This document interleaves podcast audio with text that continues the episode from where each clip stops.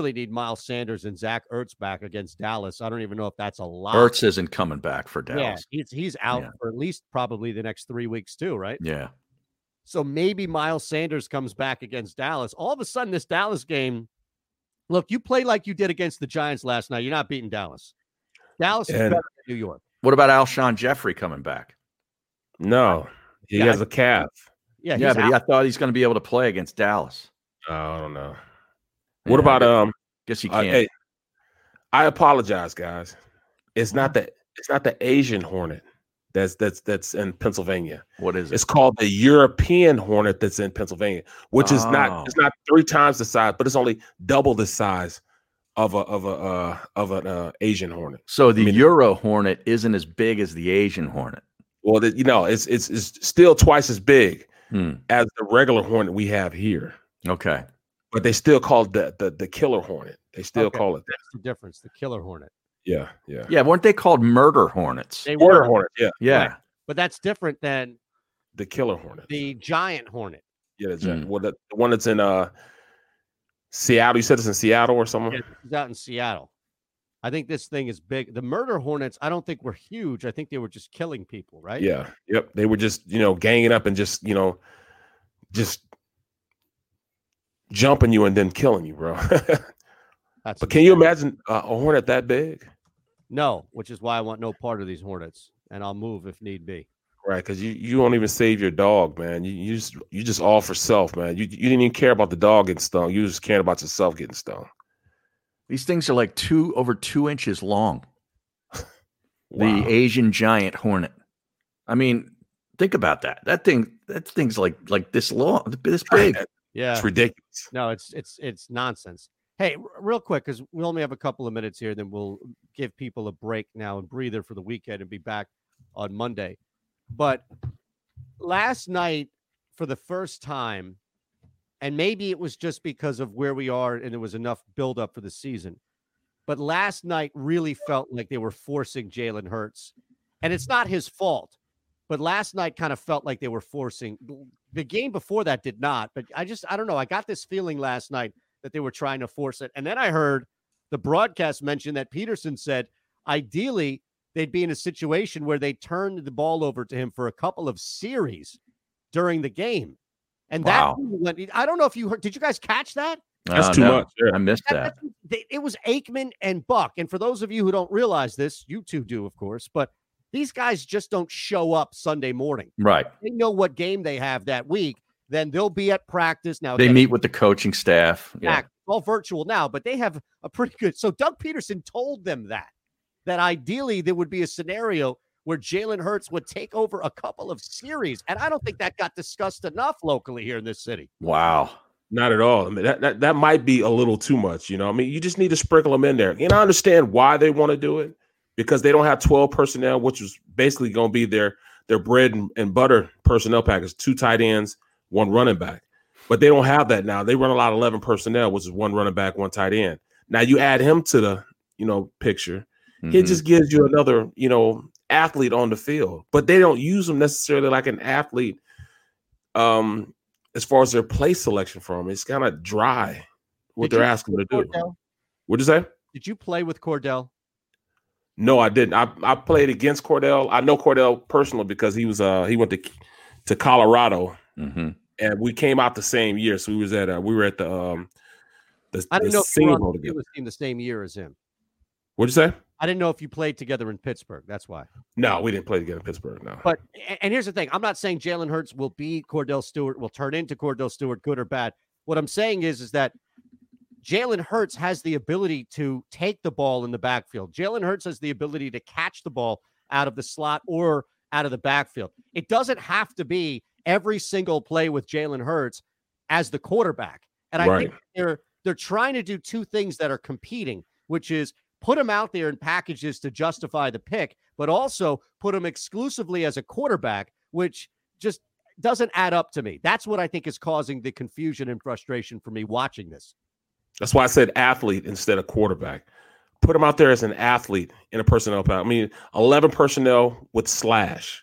Slash being the the the athlete out there who can play like a, a Taysom Hill. Right, but You uh, like they th- they put him out there he needs to throw the football every once in a while. Yep. I think he's thrown it once in the limited time that we've seen him in, in an actual game. He needs to throw it because you, you send Taysom Hill out there, everybody knows he's running the football, Yep. right? Yes. But you know, he can do everything though. But you're saying, Harry, as far as if he's in the backfield, everybody knows that now he's going to get the ball. Yes. But uh, again, if Carson Wentz, okay, so here's the thing. And, and again, this goes back to the Eagles, and I just think how they're misusing Jalen Hurts, which is Jalen Hurts should be out there a couple of plays a game as a decoy. hmm Jalen Hurts should be out there as a guy in the backfield who gets a fake to him. If it's a fake handoff, it's a fake toss, something like that. Keep a defense honest to your point, Harry, which is, oh man, they got the guy in the backfield. Clearly he's there just to get the football. Right. But the Eagles don't even do that. There's no confusion. There's no misdirection. There's no trying to take advantage of that feel, which is defense is thinking, hey, they got this kid in the game. He must be getting the football. And you really show your hand if Jalen Hurts is lining up at the quarterback. Well, you know what I would do? I would I would actually line them up in the backfield and then send them in motion, put them out at the slot, and run sprint right option like the, what's becoming their favorite play on the goal line, and uh, have them run just a little stop route. And you know he, he would be perfect sitting right there. Number one, he could run away from coverage. Number two, he's fast enough to make you think about it. He will draw attention to him you know, which will open up somewhere else, uh, open up a player somewhere else. So I think, I mean, think that's why would you? really fair to say though that I've been massively underwhelmed by the lack of cre- or the creativity uh, in the Jalen Hurts packages from Doug Pederson. No question. Yeah, At the end of the day, he shouldn't have been drafted in the second round. I we need somebody that can, you know, play right now. they're getting nothing out of the second round pick, the first round pick, or the third round pick. You realize don't that? Know. Yeah. exactly. The linebacker. Where is that kid? I don't think Yeah. he's played a snap in like a year. I mean, that No. that's the thing too, is outside of Jalen Reagor's injury, which Mhm.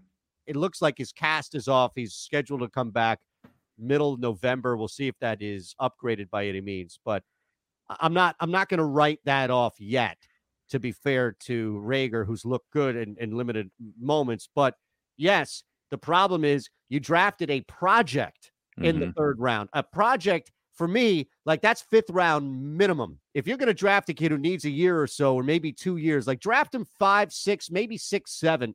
But they drafted a project in the third round. And now, to your point, guys, about where this whole thing is, even if it's defenses knowing it, they have to justify Jalen Hurts this year because they know us too well. They know us as fans. They know us as media. They know us as Hawks Yeah. just circling over him, waiting for like three straight weeks of no hurts to put up on our polls or everything else. Why the hell did they do this and open up that door? My guy Logan Wilson um, in Cincinnati has two interceptions already. The linebacker Wow. from Wyoming. And you loved him, huh? I loved him. Man, look at that, man. Yeah. How about Jefferson just balling out of control? Yeah. But, I mean- but I mean, you, you know, you, you draft a guy in the third round from Colorado, but you see the kid from Temple, David, um, uh, not David Taylor is the guy from the kid from Colorado, but Bradley Sean is Bradley. balling, Yeah. balling right he got now. one snap yesterday. Yep. That's Yeah. it.